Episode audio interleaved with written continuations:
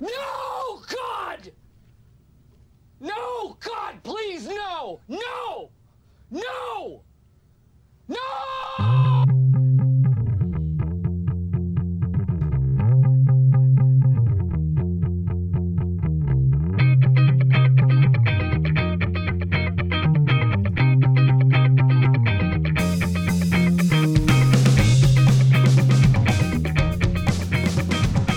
Think I could watch The Office on repeat for the rest of my life.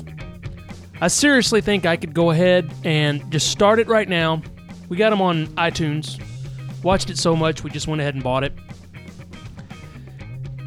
I could just watch through it over and over again. Freaking hilarious. Hello, everybody. This is Keith. Welcome back to Current Speak Unleashed here for Tuesday, January 30th, 2024. Can you believe we're already at the end of January? We are literally 1 12th through 2024 already. How is that even possible?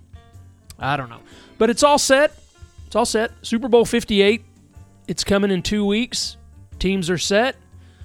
And whoop de doo, how exciting this one's going to be.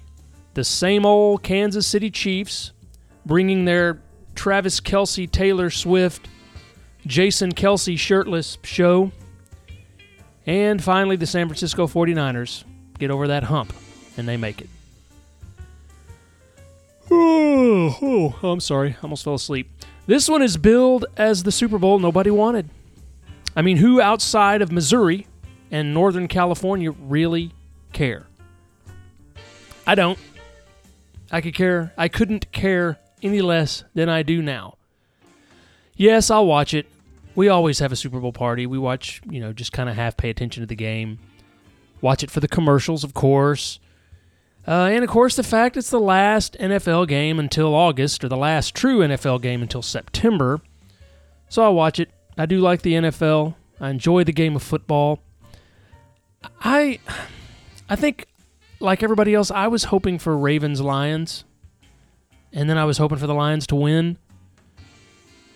I'm a, well, I don't want to say loyal, but I've been a Texas Rangers baseball fan my entire life. As a little child, I remember my parents taking me out to, to see them play.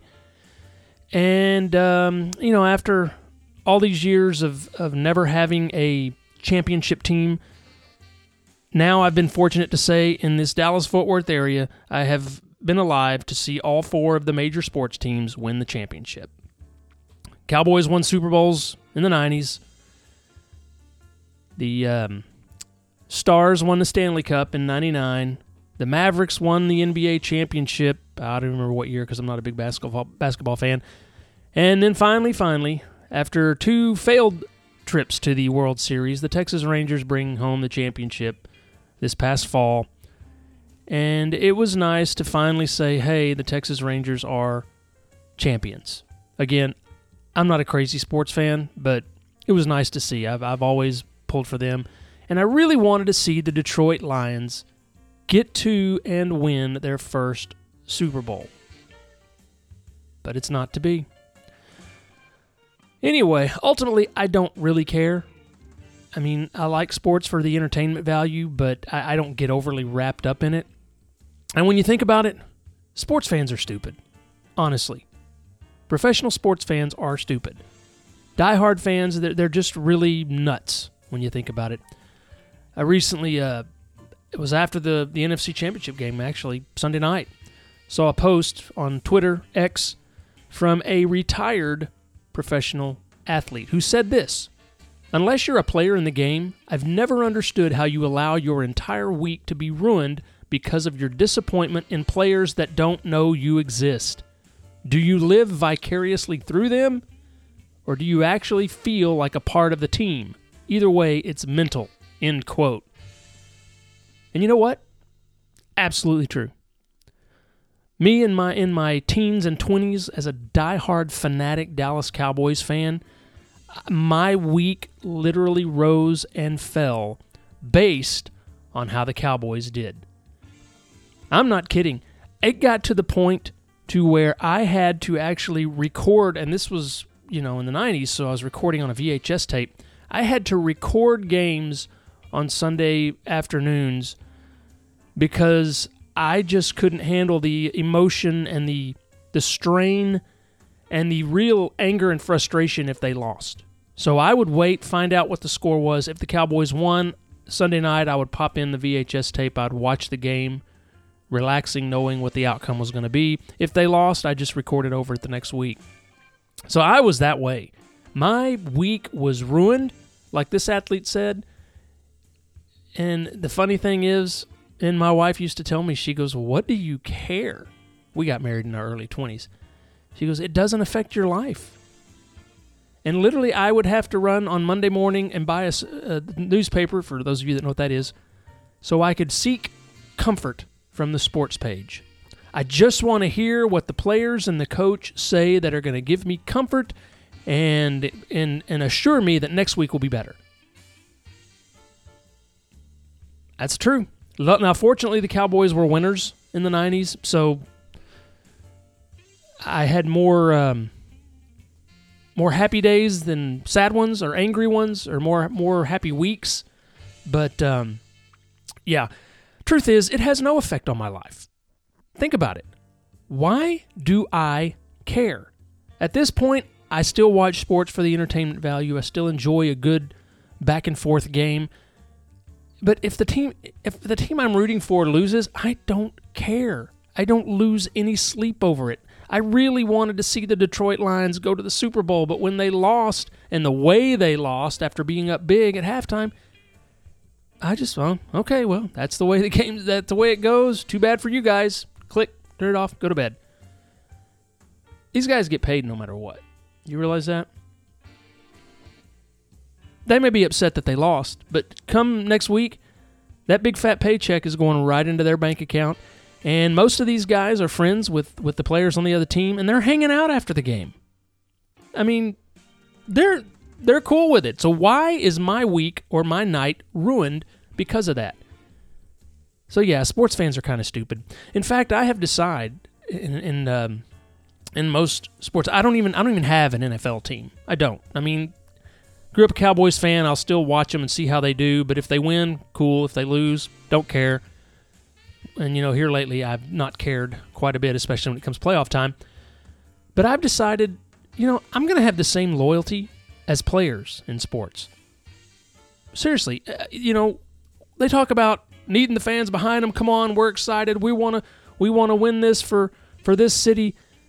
You know what? What happens at the end of their contract when they get a bigger offer from another city? All of a sudden, they don't care about your city anymore. They don't care about your team anymore. Their goal is to beat your team. Their loyalty is for sale. And you know what? I get it. I get it. It's their job. I don't. I don't begrudge them the money they make because, especially in the NFL, your career is very short because of how taxing it is on your body. If I, if I were going to be a professional athlete, I'd be a professional golfer. You know how long you can play that game and make real money and not have to take hits? But anyway, I've decided that my loyalty will be hey, if there's a team out there that wants to pay me to wear their jersey, pay me to cheer for them, then, then I'll do it. Give me some money, give me the jersey, I'll wear it, I'll turn on the TV, and I'll cheer for you. Other than that, I'm not invested. I'm just a, a person who likes the entertainment value of it, win or lose, don't care, just want to see a good game. So, sports fans, get over it. Especially you real fans, Lions fans you real fans, Ravens fans, get over it. Move on. It doesn't affect your life. Relax. And I love these fans that get into it so much that they talk trash. And I'm not talking about fun trash. Fun trash is fun. I'm talking about mean trash. I love the uh, the ones. And again, I used to get wrapped up in this many many years ago. The ones that'll say things like, "We kicked y'all's asses." Oh yeah, seriously? Last nobody nobody kicked my ass uh, last time I checked because I wasn't out there playing. Doesn't affect me. And come to think of it, who is we? I don't remember seeing you out there playing either. So what's that all about? It's just stupid. It gets dumb. So guys, if if if you're that kind of a sports fan, get over it. Really, watch it for fun. If you want to have a team, that's cool. But realize these players are working a job, earning a paycheck, and making a living their loyalties for sale. Just enjoy the fun, the entertainment value of it, and um, and move on. Let's talk a little uh, television. Yeah. Um, last week I mentioned lawman Bass Reeves. Well, I was laid up this past weekend with a foot injury. Yeah, I dropped a uh, plate, a weight plate on my foot, and I thought I broke it. Went to the ER Friday night, but I did not break it. It was uh, it was just it's still pretty purple, but I can walk on it again, and, and it's it's pretty good. Went to the grocery store on on crutches and actually rode the little little uh, scooter around the grocery store while my wife shopped. So that was fun. That was embarrassing. But anyway, while I was laid up on Saturday, I got to do a lot of catching up on TV, and I finally finished Lawman Bass Reeves on Paramount Plus. And I liked it. I love a good western. Westerns are one of my favorite genre of uh, of uh, movies and TV shows. My favorite western of all time is Tombstone. Still love that one. Still watch that one. But uh, but it's it's one of my favorites. And and Lawman Bass Reeves did not disappoint. I did not know about Bass Reeves, so the fact that they made this TV show um, was really good. It was educational, and I, I thoroughly enjoyed it. And so it's over though. And in an interview with David Oyelowo, let me say it right, Oyelowo, um, he even said that that was going to be the that was going to be it for for the Bass Reeves story. So I found this article on Esquire about uh, says Lawman Bass Reeves season two, everything we know so far. And it says Bass Reeves rode into town on a Sunday in November, stayed for eight episodes, and left town this past Sunday. Okay, obviously this article was from in the middle of December. It said so. How uh, how did he do it? It said, well, actor David Oleyo, man, I can't even say his name, O y o yellow o fought to get the famous lawman story told. And he said, I've been trying to get this one made for eight years now. And he told them last summer, I, I have Taylor Sheridan to thank for rejuvenating this Western. And of course, it was good. It was the work of Taylor Sheridan, the Yellowstone creator, so you knew it was going to probably be pretty good since Yellowstone is so good. Uh, anyway, if you haven't seen it, Lawman Bass Reeves follows the story of a real life lawman from the late 1800s who escaped slavery, became the first deputy U.S. Marshal west of the Mississippi River. He was also partial informa- inspiration for the Lone Ranger and was well known for reportedly arresting over 3,000 outlaws during his time in the service. Also starred Donald Sutherland as Fort Smith's hanging Judge Parker and Dennis Quaid as fellow Marshal Sherrill Lynn. The two episode uh, premiere garnered over 7.5 million viewers on Paramount Plus, setting a record for the most watched series premiere on the streamer this year. Speaking uh, 2023. Anyway, the series has yet to be renewed as of this article, and last week's final episode most likely marked the end of the road for Bass Reeves. However, it looks like there is a possibility, and I kind of thought this when I saw the name of this series titled it wasn't just titled Bass Reeves, it was titled Lawman colon Bass Reeves. And I thought, could this be a series that every year or every season focuses on a different lawman?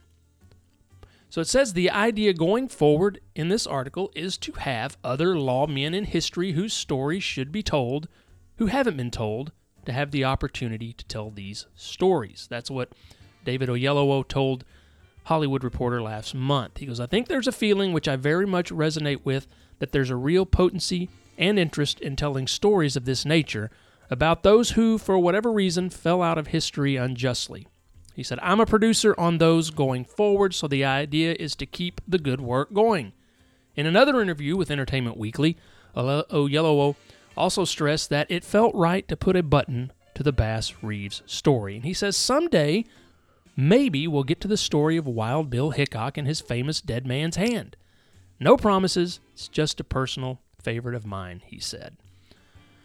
So, um, the creator of Lawman Bass Reeves, Chad Feehan, also confirmed to Collider that should there be an appetite for a different lawman, I'm excited by that opportunity. So, fans, if you liked this show as I did, have hope because it looks like we might get to see more of this production, more of these westerns about these famous lawmen. Now, I suppose it doesn't have to be westerns.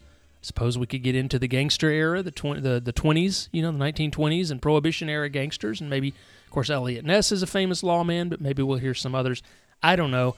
I just like the idea of this series continuing to go on. Now, another show that I was able to finish, I mentioned last week I was watching Silo. I finished the last two episodes and I loved it. We finally got a bit of an answer on the big question in this season. Spoiler alert. If you haven't watched it, if you want to watch it, if you're in the process, I'm going to spoil the last episode here. The question all along has been whether or not what the camera was showing, which was a desolate, toxic outside that killed Sheriff Houston, also played by David Oyelowo, I might mention, and his wife, whose bodies are laying at the bottom of the hill, or or is it a green, beautiful landscape with birds, lush trees and grass, and clean, breathable air. Because if you remember in one of the episodes, there was a glitch on the, the camera and it shifted to a green, beautiful outside with blue sky and birds flying.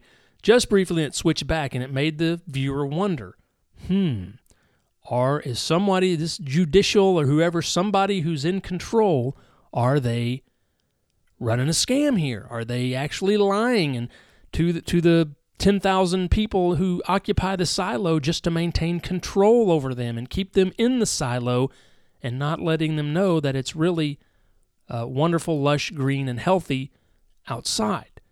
Which honestly, that's what I thought. I thought this was this with how dark this judicial organization was, led by um, Common as uh, Sims and then we later find out that Tim Robbins, the mayor, was was involved as well. That they were just trying to keep their thumb on the people and exercise control, and not let them know that actually outside was beautiful, livable, and far more appealing than it would be in the silo. Well, we found our answer. I was mistaken. The truth is, it's actually desolate, dangerous, and toxic outside.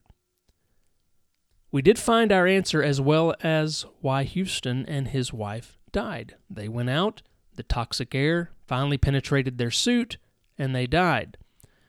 And we found out why because the tape, the heat tape that was being used to seal those suits, was not uh, the proper strength or the proper kind. It also explained why the people who were sent out actually uh, uh, why they actually chose to clean the camera as opposed to ignore it. Because remember, they said everybody says they're not going to clean the camera, but every time they did. Why? Well, we found out that at the end of this season, Juliet Nichols, played by Rachel Ferguson or Rebecca Ferguson, was sent outside and she survived it was discovered that the masks inside the helmets was manipulating what they were seeing. And so when people went outside, a screen was manipulating inside their mask, showing them beautiful green, lush landscape with blue skies, clean air, flying birds, and a wonderful place to be. So people would go outside and see that and think, I've got to clean this camera. Maybe if I clean it good enough, they'll see what I'm seeing and then they would shortly die as the air penetrated their suit. Well, that did not happen to Juliet because her friends down in Mechanical were able to smuggle her, or her friend was able to smuggle her the proper tape that sealed her suit. She went outside, she saw the fake scene, and then as she bent down to place the badge on Sheriff Holston on his body, she put her hand through what she realized was just a hologram, an illusion, a computer a computer generated form and realized that that was actually a scam that she was being shown in the helmet. But because the tape was on, she walks on over the hill, and all of a sudden, what you see is what appears to be the uh, area of multiple silos and then a desolate, destroyed city off in the future. So, do we have a bunch more silos? I don't know. It looks like it. And the only question I have is how long will Juliet survive, even with the good tape? How long will her suit survive? How long will the oxygen hold out? We just don't know. But I like the show so much that I decided to read the book series.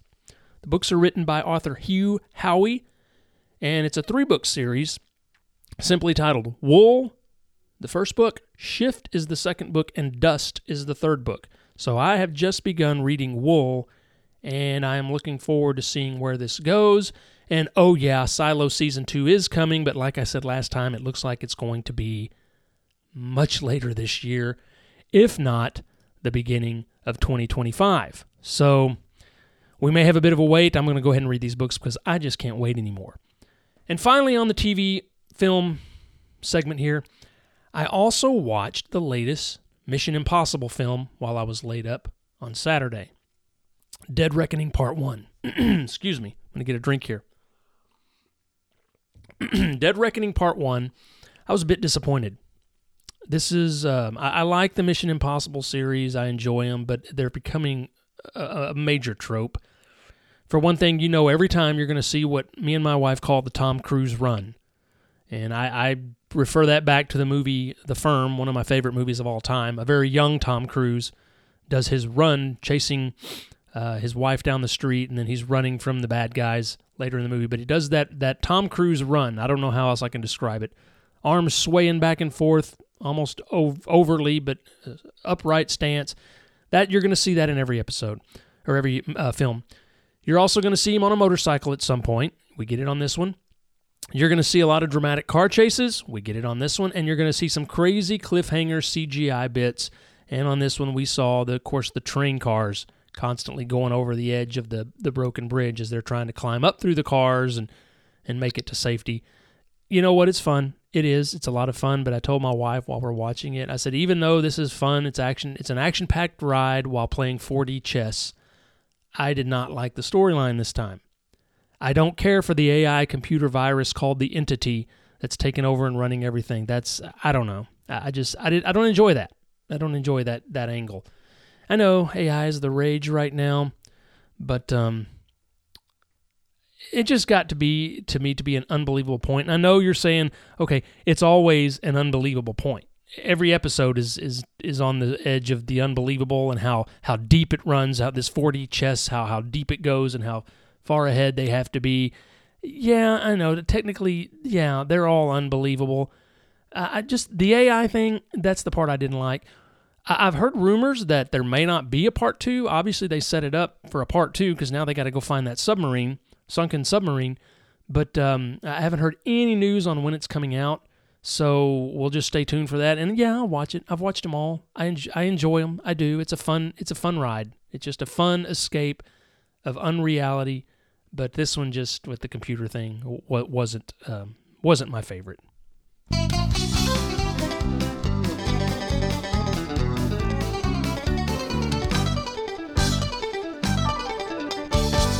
Okay, this week's stupid news. You're going to love this. YouTuber accused topping 150 miles per hour on his motorcycle on Colorado interstate wanted on multiple charges. What's the best way to get a conviction of a crime? If if you're a prosecutor, you're the detective, you're trying to get a conviction, what would be the best way to nail that thing shut? Catch the suspect on surveillance video, on some kind of video committing the act. Well, more and more we have these idiots that are thriving for attention online, on YouTube, catching themselves. I mean, literally, basically doing all the detective work for the police to bust themselves. This is from uh, Denver, dated January 24th. A motorcyclist who authorities say posted a video of himself on YouTube speeding from Colorado Springs to the Denver metro area on Interstate 25 in 20 minutes. A trip that typically takes about an hour is wanted on multiple charges. I've the last two summers we've vacationed in Colorado Springs, and we've made that trip. Gone this past uh, August, we drove from Colorado Springs to Denver, and uh, yeah, that's not a 20 minute drive. That was at least an hour, at least an hour. This guy did it in 20 minutes. Rendon Deitzman, a 32 year old from Texas, of course he had to be from Texas, recorded himself September 28th going more than 150 miles per hour, squeezing through small gaps in traffic and traveling on the shoulder, according to a Colorado State Patrol news release sent Wednesday. The video has since been deleted from YouTube, but the State Patrol shared a clip with the news release. Deitzman, who is known as Gixxer or Gixxer on YouTube, has posted multiple similar videos from different parts of the country. So, Mr. Deitzman is now wanted on charges of menacing, engaging in a speed contest, reckless endangerment, reckless driving, speeding 40 miles per hour over the limit, engaging in an exhibition of speed, and driving without license plates attached. State Patrol Sergeant Troy Kessler said this is an extreme example, but sadly a real one. If you drive like this, you can expect to be arrested when you're located. This is the best outcome for a person who drives violently, since the smallest mistake could result in his death or that of an innocent person in the area. So, the State Patrol of Colorado coordinated with the Dallas Police Department here in Texas, not far from me. So, great Mr. Deitzman is close by and is probably a neighbor. And the El Paso County District Attorney's Office in Colorado to identify the rider, and his hometown was not released. Investigators say numerous drivers and online viewers contacted uh, the Colorado State Patrol about this instrument or in, about this incident. So, uh, Mr. Deitzman, good job, dumbass. I hope you get caught. I hope you pay the ultimate price. I hope they throw the book at you and you do some jail time for this because number one, you're an idiot. Uh, number two, you're a stupid idiot because you recorded yourself being an idiot. So, congratulations, dude. Um, all I can say is good luck to you. I mean, I, I have no uh, no sympathy, dude.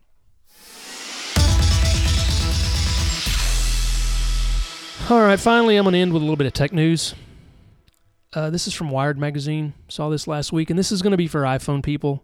And if you're Android, I apologize. I use iPhones, iPads. I'm an iOS guy, so this this article, when I was reading it last week, uh, was particularly of interest to me, and it should be of interest to you. It's a security issue. I've done this. I've made sure my wife has done this, so I'm letting you know about this if you haven't heard it already. Uh, from Wired Magazine writer Matt Burgess, you need to turn on Apple's new stolen iPhone tool. With iOS 17.3, it introduces stolen device protection to iPhones, which could stop phone thieves from taking over your accounts, and you need to enable it right now. From this article, it says Apple has launched a new tool to help reduce what a thief can, with your phone and passcode can access. It's called Stolen Device Protection. It adds extra layers of protection to your phone when someone tries to access or change sensitive settings on your device. If someone tries to get to your passwords, stored in Apple Keychain, for instance, they won't be able to unless they also use a fingerprint or the face recognition to prove they're the legitimate owner. Now, we know we see it. People get their phones stolen all the time. And in some of the most extreme cases, the bad guys can take the passcodes either forcibly or for some reason it's a big thing now, peering over someone's shoulder and seeing what they punch in. I mean, I, I, I have both, and I use Face ID and I use a passcode. But when they steal it, if it's they can do the passcode and unlock it, and that's that's still something that they can do, obviously. However, uh, you know when they and when they get it, they can mess with your social media accounts, your passwords, financial data, all that they can get to. But with iOS 17.3, we now have stolen device protection, which I'm excited about. And uh, again, this should be high on your list to enable this. Protects your data. Um, the more the move from Apple, according to cybersecurity experts, is a positive one and adds to the protections that already accompany passcodes.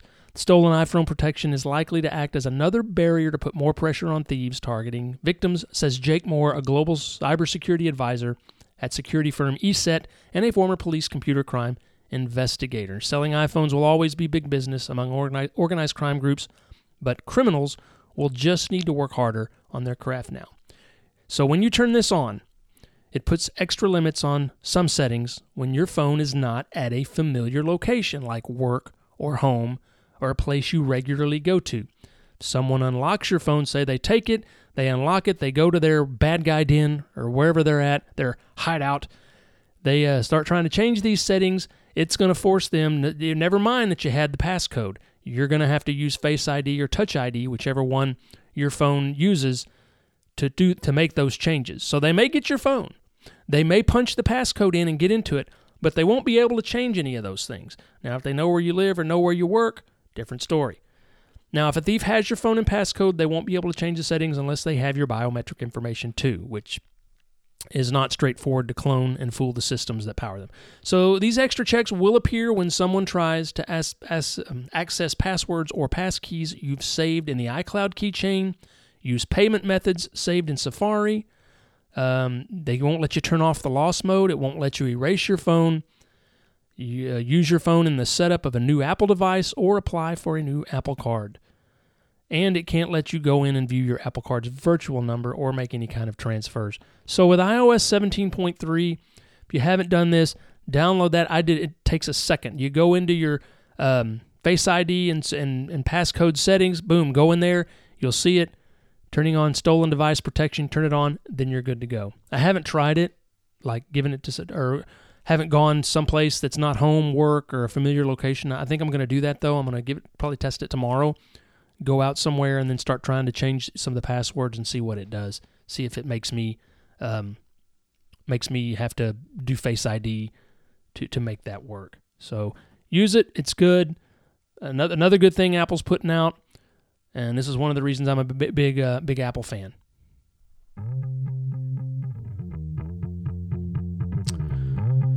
All right, guys, that's it for this week of Current Speak Unleashed. Thanks for being here. I hope you enjoy the show. I just like chatting, like talking about stuff. If you enjoy it, send me an email, currentspeakunleashed at gmail.com. I'll get back to you as soon as I can. And um, again, thanks for listening. I'll see you guys next week.